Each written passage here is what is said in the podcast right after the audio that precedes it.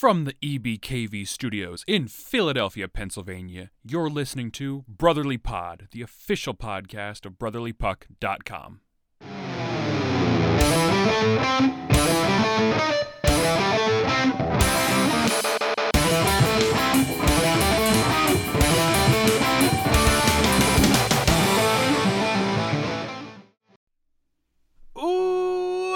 everybody to Brotherly Pod. It is August 18th today. Another uh, another summer edition here, season getting ever closer.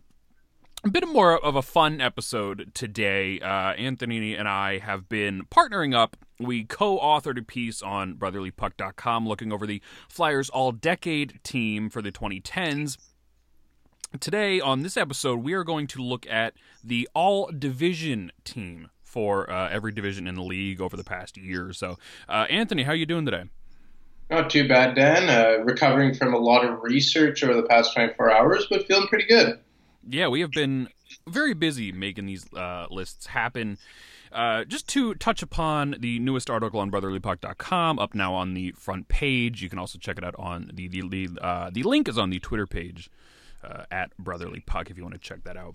The Flyers 2010 All Decade Team. Uh, you and I both assigned rosters of what we had, and uh, what did you think of the process overall?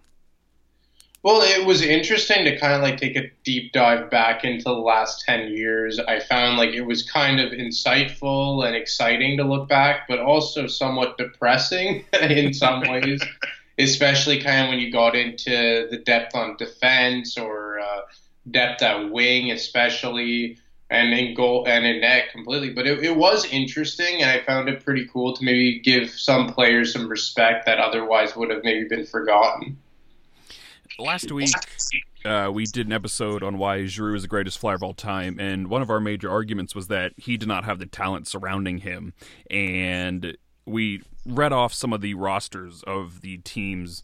Uh, on that episode, and quite a few of them, especially when you tried to do it by uh, position and overall team, it was it was a lot more difficult than I thought. Especially once you get down to the, you know, the fourth line and the bottom defense pair, and really the goaltending was another uh, sad little area there. But uh, overall the lists were relatively the same. I think believe our fourth lines were different and our backup goaltenders were different.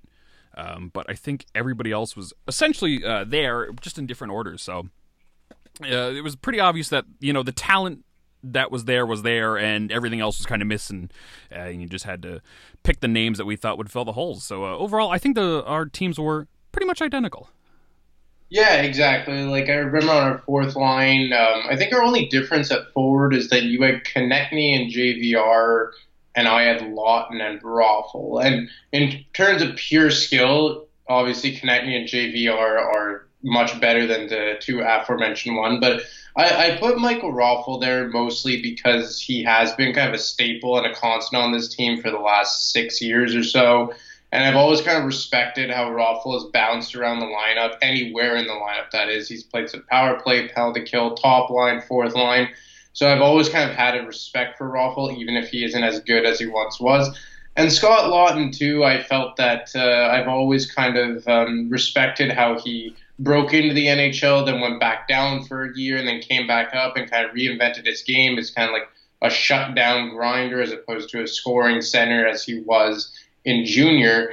And I think uh, the only other difference was one on defense. But yeah, uh, more or less it was the same thing, especially in the top three lines. Yeah, I, I definitely understand the Raffl and Laughton pair. I really do like uh, Scott Laughton. I've always kind of have a soft spot for him and uh, Michael Raffl as well. So get it. I think the difference on defense was you had Carle and I had Chris Pronger. Chris Pronger, yes. Yeah, so the, the only thing there, I guess, was I didn't, when I looked at Pronger's time post 2010, like he was always injured. And I guess it was always because once Pronger went down, I really respected how much of the load Carle took on himself. And don't get me wrong, I I was frustrated as much as anybody watching Matt Carle play sometimes. But when you kind of dug into the numbers, he really eight minutes, put up strong numbers, but again, Chris Pronger, if it was pre 2010, I think undoubtedly he would have been there just based on that one season he had. He had uh, 63 games after the 2010 playoffs. So, you know, it wasn't there, but I definitely think he played a key role. I definitely see Matt Carle as well. Uh, he was he definitely was good at finding chemistry with people. He worked well with Braydon Coburn uh, in the late uh, late 2000s before Chris Pronger showed up. Then he partnered well with Pronger there for for the remainder of his time. So I definitely see that as well. So you guys want to check out the full list, you can do that at Brotherly Puck. The link is there, uh, brotherlypuck.com as well. Today's episode, we're going to do something similar, just a little different. The uh, NHL Division All Star team. We're going to break down the top players by division with essentially the same standards that we were holding for the Flyers All Decade team. Uh, you know, the playoff performances, they have to be positionally accurate. Uh, you know, the one full season, you know, all this stuff that we, uh, the guidelines that we used for the Flyers team, we're going to use for the All Division team. I guess we'll start probably in the Pacific, and then we'll work our way back. Just because I think we agree that the Pacific was the hardest to fill out. So uh, you want to give, you want to go line by line, or you want to read your whole team, and then we'll uh, decide? Uh, let's do line by line so we can kind of compare as we go. All right. You want to open up top line for the Pacific? Yeah, so obviously, I don't think there's much debate. The number one center is Connor McDavid, and I had him flanked on the right side by his real life teammate and line mate, uh, Leon Draisaitl. And on the left wing, his fellow Albertian, or Albertan, however we want to say that, Johnny Gaudreau. Yeah, that was uh, similar. I had McDavid down the middle. I had Mark Stone on the right side and Johnny Gaudreau on the left. Yeah, well, pretty. I think there's not much debate about Johnny Gaudreau and Connor McDavid. And uh, as we get into our second line, I have Mark Stone on the right side, Matthew Tkachuk on the left side. So already two Calgary Flames here, and they're centered by Elias Pettersson. A, little different. I had uh, Brock Boeser on the right, Leon Draisaitl down the middle, and Jonathan Marchessault on the left. Ooh, that's a good pick. Yeah. Well, I think it's a Draisaitl's one of those guys that, in positional wise, you know, you can flank him either on the right side or on at center. Now, moving now to the third line, I had Brock Boeser on the right side, uh, Anze Kopitar in the middle, and Max Pacioretty on the left. All right. Well, we've got the, essentially the same players. I had uh, Pettersson down the middle, Clayton Keller on the right, and Timo Meier on the left. Oh, that's a good pick. Really good. And I think that this is kind of like where we were talking about off air, where everything was kind of interchangeable. Yes. So, so at center on the fourth line, I had Sean Monahan, and he is on the left side. You have Jonathan Marchessault, and on the right side, Phil Kessel. That is a good one. I was essentially similar. I had Kopitar down the middle, Pacioretty on the left, and Kessel on the right.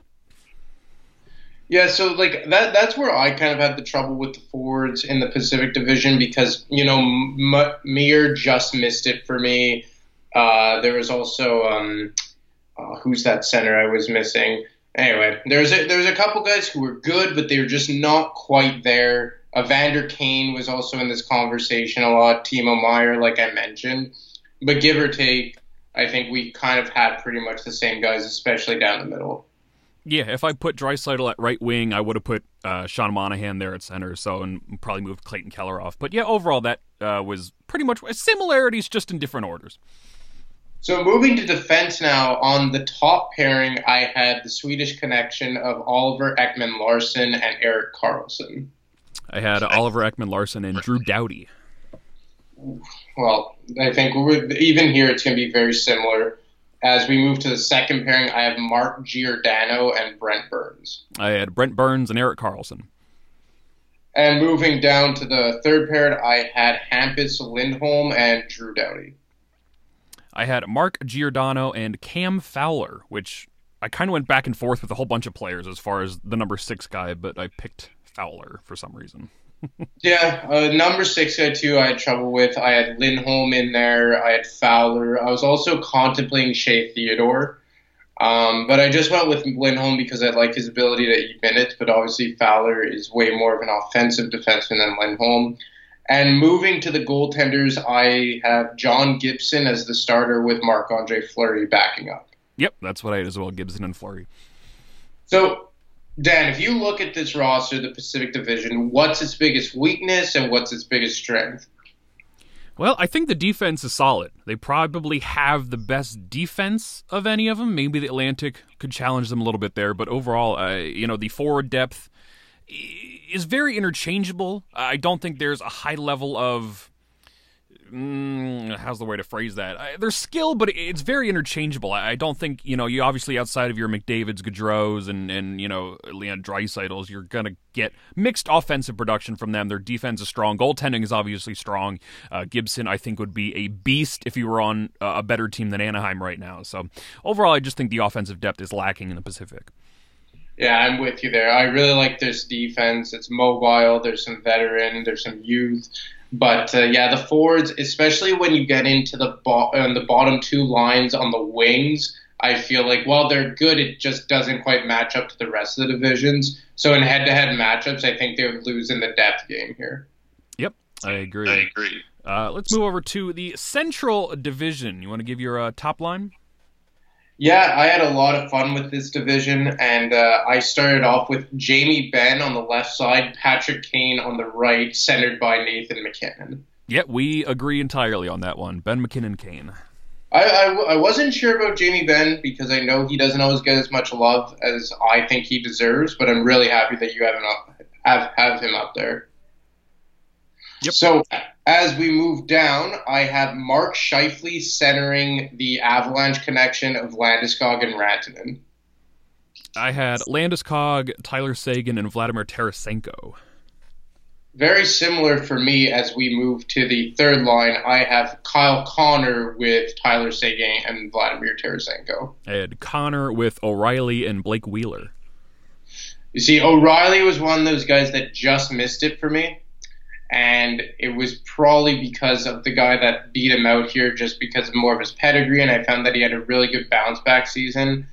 And on the third line here, I had Jonathan Toews centering Zach Parise and Blake Wheeler. And I will just say that Parise is one of these guys that made this team strictly because of one of our conditions that uh, every team had to be represented.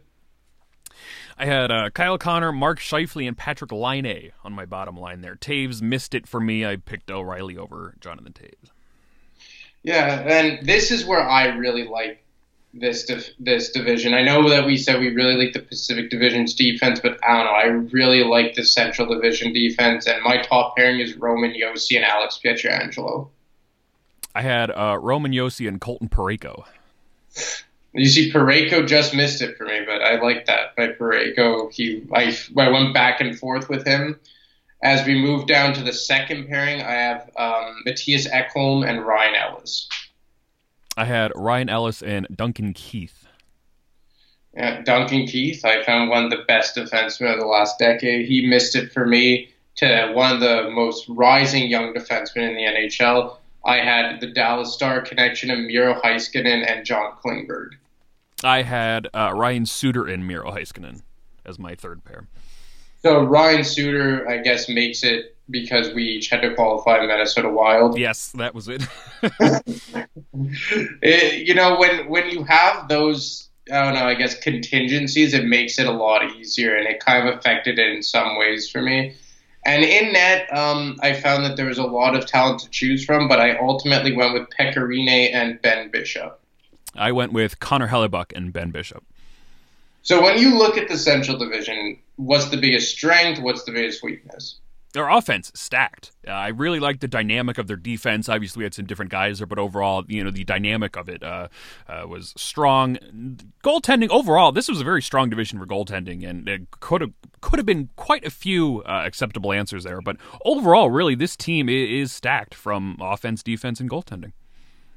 Yeah, I, I love the offense, especially the top nine of the offense. I think there's just weapons galore there. I like the size that they bring in the top end talent like MacKinnon and Rantanen and Benn and Landeskog. A lot of Avalanche forwards here. Uh, the the only weakness I would say is maybe the depth on defense. You had Ryan Suter just based on the uh, contingencies that we had.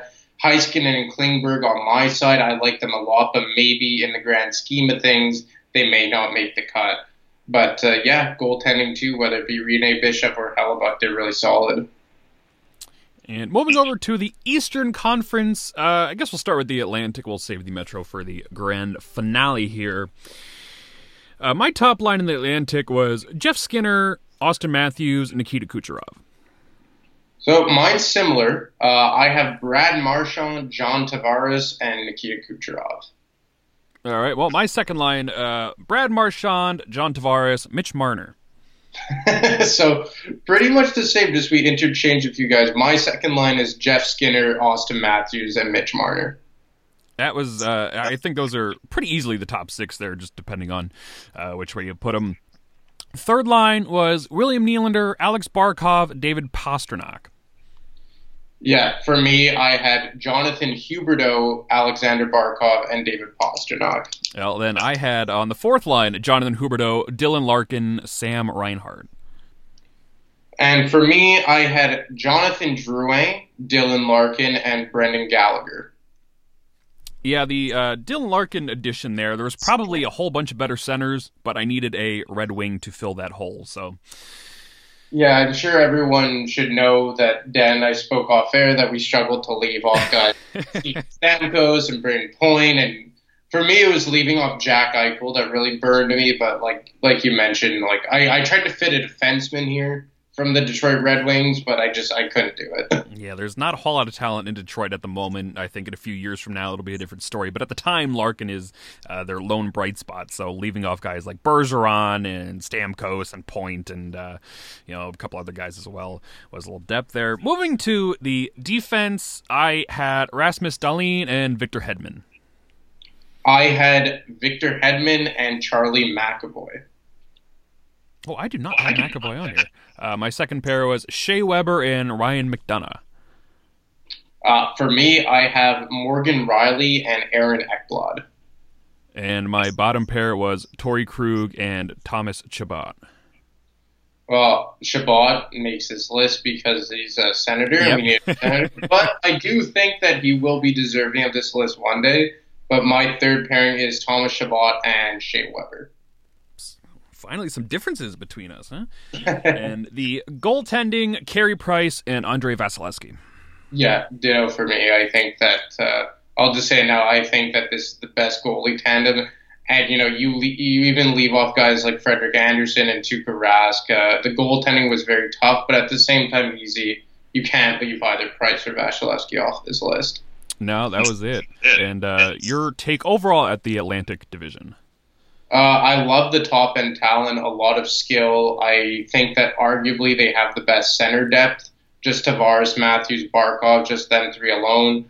I like the diversity. I think they maybe lack a bit of size overall. On defense, there's obviously some differences that we have. I think it's a it's a young defense, no matter which way you slice it. Whether you have McAvoy or Dahlin, uh, Ekblad or Torey Krug, it's rather uh, maybe young on the young side a bit. But I think the goaltending alone gives this team arguably the best overall team. Obviously, we'll get to our total analysis later. But uh, yeah, the goaltending here is, in my opinion, far and away the best. Yeah, I think the overall talent in the uh, this roster compared to the others is is there. I mean, we left so many guys off from you know our defenses were different. Uh, the uh, forward depth, especially down the middle, is insane. There are a lot of talent here that we is on the team, a lot of talent we left off. So probably the deepest division in terms of star power. Yeah, that's it, and it's very interchangeable because even the top three centers, like you had Matthews as number one, I had Tavares, but you could even make the case that Sasha Barkov was the number one. That guy's been amazing. Jonathan Huberdeau, Jeff Skinner, and Marchand are also kind of interchangeable. Ditto for Marner and Kucherov, but uh, I guess it's only when you get down to the bottom line where there's some more debate and a bit on defense. But as far as the top nine goes, especially the top three centers, like it's just elite, elite level talent. Yep, I agree. And uh, the Metro Division top line. This one was a little tricky, especially on the right wing. was was uh, very weak as far as I noticed. But my top line was Alex Ovechkin, Sidney Crosby, Patric Hornqvist. Uh, for me, uh, it was Alex Ovechkin, Sidney Crosby, and your favorite, Jakub Voracek. Yeah, yeah my absolute favorite. my uh, second line was the All Flyer squad: Claude Giroux, Sean Couturier, Jakub Voracek. Uh, for me, I had Artemi Panarin, Evgeny, Evgeny Malkin, and Cam Atkinson. Uh, my third pair was Panarin, Barzal, and Cam Atkinson. My third uh, trio is Claude Giroux, Sebastian Aho, and Jordan Eberle. And the last one, the fourth line, Taylor Hall, Evgeny Malkin, Josh Bailey.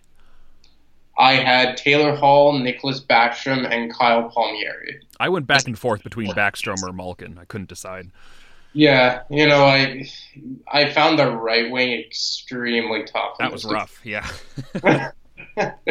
like I was even looking at Travis Konecny at one point. Not gonna lie. Uh, the defense, uh, top pair: Chris Letang and John Carlson. I have Jaccob Slavin and Seth Jones. Uh, second pair was Jones and Provorov. I had Provorov and John Carlson. And the bottom pair, uh, Dougie Hamilton and Jacob Trouba. I actually went a bit off the board. I went uh, Nick Leddy and Jacob Trouba. Oh, that's not not a bad uh, pair there. And goaltending, a uh, little difficult, but I think this one was easy as well. Braden Holtby and Henrik Lundqvist. Yeah, I'm with you there. You know, Matt Murray, maybe you could have made the case for. I think if Sergei Bobrovsky was still in this division, he would be there over the King. But yeah, you got to go with Holtby and Lundqvist. So, what's your overall uh, opinion on this uh, division? The right wing is insanely weak. There's a lot of talent down the middle. Uh, the defense, uh, I think there are quite a few high level defensemen, but not quite the same franchise level guys that we've seen in the past divisions, you know, like we talked about in the Central and, and especially the Pacific was stacked on D. But um, overall, there are a lot of talent here, but I don't know if it's at the same level as the other divisions. Yeah, I always thought the Metro would be the strongest just because of like some of those elite star power guys like Ovechkin, Crosby, Panarin, Giroux, Malkin. But yeah, that defense, I think, aside from Seth Jones and maybe John Carlson, there's no like elite top end defenseman here. Uh, even the goaltending, like don't get me wrong, I, I like Holtby, I like Lundqvist. Don't know if they match up against the other goaltenders. Uh, as we mentioned, the right wing is especially weak. Uh, I think the, the one bright spot for them is that they have the best set of left wings with Ovechkin, Panarin, Giroux, and Hall. But aside from that, uh, it's kind of an underwhelming division here. Yeah, this was one when I was filling this out. I, I was kind of surprised. You know, I think by default everybody kind of assumes the Metro division is the most you know the, the the deepest division in the league and i think from the talent spread out over the teams, that's true. Because I think in the Atlantic, you got you know Toronto, Tampa, and Boston, you know, taking the lion's share of the talent. Um, but overall, I think the overall talent level is just spread out a little more than on other divisions, and I don't think it's just it's just not quite as high. So, in saying this, the best offense of any division, where would you go? Man, that's it would. Uh, the Central maybe the Atlantic. Uh, but mm, I just think in terms of overall depth, it's probably the Central. Yeah, I'm with you there. It's between the two, but like I said about the Atlantic, if they were to go head to head, I think they would kind of get beat up in terms of size. You know, the guys like Benn and MacKinnon and Landeskog, and then Wheeler and Rantanen, like they have a lot of size. I like the two way game that they have in Toews down the middle, or in your case, Ryan O'Reilly. But uh, like we said, it's hard to go against Tavares, Matthews, and Barkov connection. But I think overall, like you mentioned, Central's a bit more well-rounded up front. And the defenses, who do you think has the best defense? You know, I think, well, like we said, you can pretty much eliminate the Metro from this conversation. Yes. But but uh, I think you gotta go with the Pacific. You know, just Karlsson, Burns, Doughty alone, and Ekman, Larsson, Giordano. Those, those five, like, it doesn't really matter who the sixth is at that point because I doubt they'll see more than five minutes per game. Uh, but yeah, I just, I, I don't get me wrong. I like the Central. I like the Atlantic's youth a bit, but uh, I think that no one holds a candle to the Pacific's defense. Yeah, I agree. OEL, Doughty, Burns, Karlsson is a dangerous top four. Giordano's there. and Then there's quite a few guys that you could fill in for the sixth. Uh, the Central is nice, but I don't think it, it is quite as dynamic. The Atlantic is nice as well. They've got a couple good guys there, but I think it was hard to fill in the fifth and sixth role, and the Metro just does not have that uh, defensive depth right now. So, as far as goaltending, where would you go? That's a tough one. Atlantic with Price and Vasilevskiy would be my guess. Uh, Gibson and Fleury uh, have their moments as top guys. Fleury is, you know, on what three Stanley Cups now. Gibson, I think would be again. I think he'd be a beast if he were on a different team, but uh, given the state of the Ducks and really overall this Pacific Division, uh, I don't think he's going to make it. So I think it would be Price and Vasilevskiy in the Atlantic. Yeah, I'm with you there. Price has been probably the best goaltender in the NHL the last five years or so. Vasilevskiy is trending to take that torch from him for the next half decade. So yeah, I'm with you with uh, Price and Vasilevskiy, uh, and I do agree that the runner-up is Gibson and Fleury. Um, again, I just don't think that the Metro has enough in Holtby and Lundqvist. Maybe if it was five to ten years ago, they would be up there just strictly because of what Lundqvist used to be. But yeah, I think Price and Vasilevskiy is uh, the best pairing here. Yeah, I I agree. I think this uh, hard to argue when Price and Vasilevskiy are in net there, especially when you bring in other guys. So yeah, I think the Central Division probably overall the best. Pacific has the best division. Atlantic has the best forwards. And the Metro just kind of exists. Yeah, I think Central probably best overall as well. Like they didn't. I I just love that forward group. I just think there's a lot of diversity. I think that uh, oh, even on defense, like you have guys like Roman Josi and Ryan Ellis, Colton Parayko, and even in net, like those are adequate goaltenders right there. So, but uh, Man, I'm looking at this Atlantic Division Four group, and man, oh man, that's good. yeah, they are scary good at scoring on this one. You know, Matthews, Kucherov, Marner, Tavares, Huberdeau, uh, Marchand, Barkov. I mean, the David Pastrnak's in there. That's a lot of talent for uh, for a forward group. I think they have the best right wings in the NHL. Uh, yeah. No, I maybe mean, the Central could give them a run for their money, but I mean the Pacific doesn't have a whole lot, and then the Metro is pathetic on right wing, so I could see it. I think the Metro they only have the left wings with Ovechkin, Panarin, Giroux, and Hall. Yeah, I think as far as depth goes, that's probably there. Maybe the Central could give them a run for their money, but I think that's probably the last, uh, the only thing the Metro really has going on here. So, Dan, since we recap this, uh, I saw a debate before we came on on Twitter. Oh boy. Amongst uh, Flyers um, right wing situation. And we have, uh, I think, our friend Dan Silver advocating for Frost or Farabee. Then you have Flyers beat writer Bill Meltzer talking about Pitlick. Some guys talking about Laughton. Where are you at in terms of who you think is going to crack the wing, the right wing job on the Flyers third line as of right now? That's a tough one, and it's been kind of the question that has they've haven't answered yet. Uh, you know, I saw the name Tyler Pitlick, and quite frankly, I don't know enough about this guy to kind of know what he's going to bring to the table. He's had a fair share of injuries. He's been on a relatively weak Dallas Stars forward group. Um, I, I, don't know. This is where I wish they would have went after somebody like Corey Perry or or Joe Pavelski or something to kind of give them, you know, to fill that hole. But I don't know. I think it really depends on what the rest of the bottom six looks like and if any of these kids make the roster. I'm not for throwing Frost or Farabee there, even if they can handle it. I don't think it's the best idea overall yet. I think you should give them at least some time with the Phantoms this year. So I have no idea. It really depends on where where Scott Laughton ends up. You know, are you going to use him as a fourth line center? Or are you going to move him up to the third line wing? And we can kind of play anywhere. So it, there are a lot of questions here, but I'm not entirely sure what the correct answer is yet. Yeah, I'm kind of with you with the Scott Laughton boat right now. I I think kind of a lot depends on what they do with uh, Claude Giroux. Uh, whether he plays the left wing or the right wing. I've seen some people talk about maybe JVR starting on the top line, in which case Giroux would probably be the uh, right wing. But yeah, I, I don't like the whole Frost and Farabee thing. I just maybe it's because like we've talked about on some of our past shows that I'm just so over putting so much faith into prospects' potential. I want to see what they can do. uh, first before kind of plugging them in that role. So as things stand right now, I'd probably bet Laughton moving up into that role and a guy like German Rubtsov centering the uh, fourth line. I think from what I've read, he's probably the most NHL ready of all the prospects to make an impact. And he is a centerman and kind of a defensive one at that. But one guy that is still a UFA right now, and I know he's up there in age, but I think he showed that he still has some left in the tank last year with Buffalo, is Jason Pominville. And he's a guy that even if it's a PTO, I know they already gave uh, Chris Stewart a PTO for some reason because he played in Minnesota. But uh, Jason Pominville is a guy that, you know, he's been a captain before. He played on Jack Eichel's right wing with Jeff Skinner for a bit last year.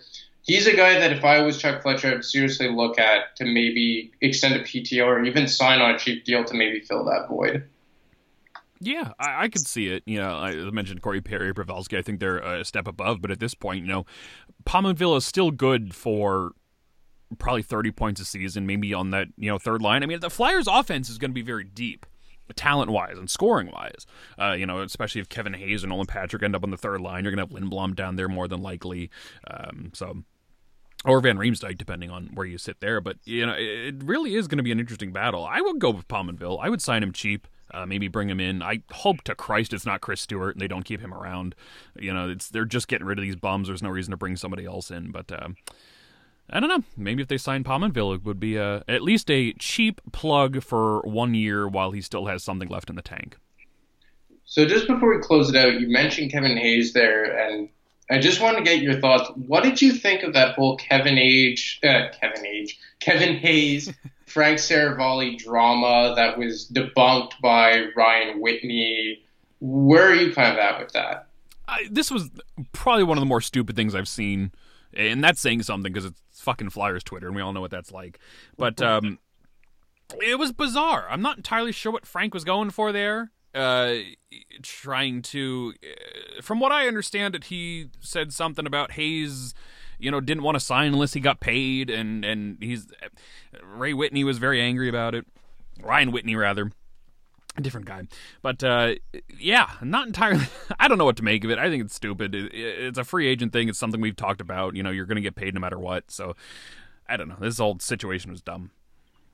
Yeah, well, because it seemed like from what Frank Seravalli said, it was pretty much that Hayes didn't want to sign with the Flyers unless they overpaid, and that's exactly what they did. But they did overpay. But I mean, like it was. I think after Brock Nelson got signed for six times six, that's pretty much what everyone expected Hayes to get, and he basically got one million more for a year longer.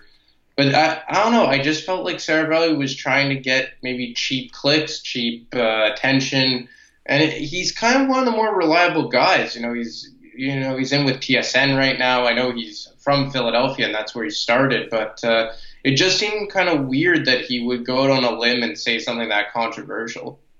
Yeah, I was kind of surprised that it came from him as well. Um, but you know, it was the rumor. It was things we heard going in as well before he signed. You know, he didn't want to play here. He wanted to go to Chicago or New York or you know go back to one of his previous teams. But it is what it is. And of course, this sparked the overpayment uh, debate amongst Flyers Twitter.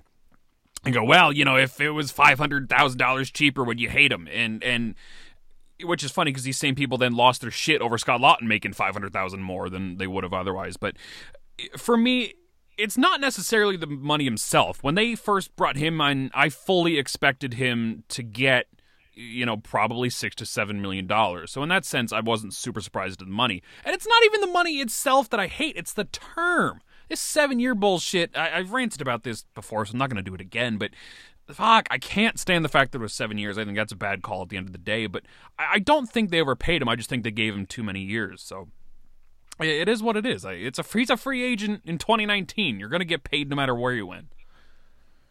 Yeah, and and I think the overall thing with Hayes, again, like seven million nowadays, it really isn't that. I, like I kind of feel ridiculous saying it, but it's like seven million now. You you throw at a low end first line, high end second line player.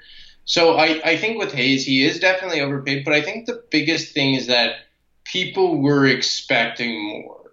The way that Fletcher was talking, people were expecting like a Panarin up front or a Karlsson slash Subban on defense, and then they got Hayes and Niskanen and Braun, which is I could understand. I want to see what they what these players do first, but another guy who we've talked about a lot on this show, and I direct message you some screenshots that he says this was a good one that he is upset that the Flyers once again, it was the same guy who was mad that the Flyers didn't wait till late July for Shattenkirk to get bought out.